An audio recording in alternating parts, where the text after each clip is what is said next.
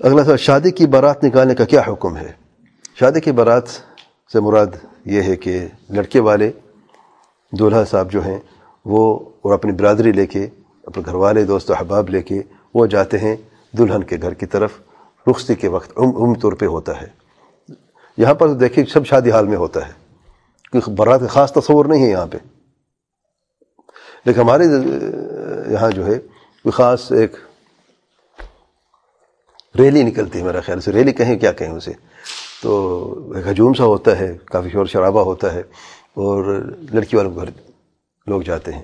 اگر اس میں کوئی محدور شرعی نہیں ہے، جیسے گانا بجانا عام طور پہ ہوتا ہے، خاص آگے بجانے والے ہوتے ہیں، اس میں ناچ بھی ہوتا ہے، رقص بھی ہوتا ہے، اور بعض جو اگر گھر قریب ہو یا ایک ہی یعنی جگہ پہ ہو تو بعض عورتیں بھی یعنی بے پردہ بھی اس میں شامل ہو جاتی ہیں، یا بعض ناچنے والے جو ہیں وہ ویسے اس میں ہوتے تو یہ یہ جائز نہیں اگر کوئی محدور شرعی نہیں ہے، ویسے یعنی کچھ گاڑیاں یا کچھ لوگ اس طریقے سے جائیں اور دلہن گھر میں، بشرط ہے کہ بوجھ نہ بنے۔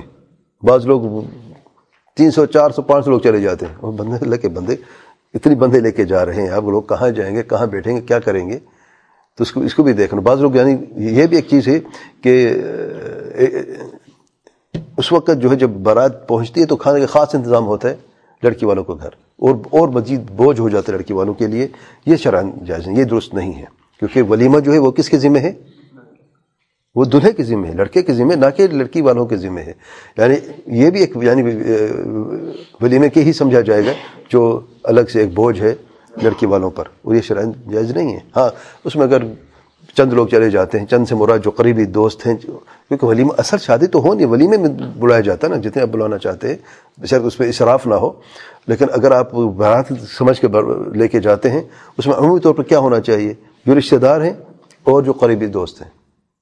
ویسے باسروں کا جو دوست احباب کا جو حلقہ کافی وسیع ہوتا ہے۔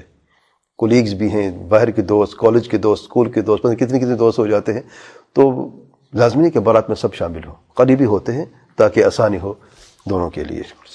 کھانے کا بندوبست وہ کریں اور مقرر کر دیں کہ بیس یا تیس آدمی کوئی حرج نہیں اگر کھانے کا یعنی بندوبست کر لیتا ہے کہ مہمان اس کا اپنے گھر میں بھی ہوتے ہیں وہ بیس یا تیس جیسے بھائی سوال کر رہے ہیں لوگ چلے جائیں وہاں پہ اس کے ساتھ کھانا بھی کھانا تو کوئی حرج میں اس کی بات کروں وہ خاص متعین کر دیتے کہ یہ لازمی ہو گیا ہے۔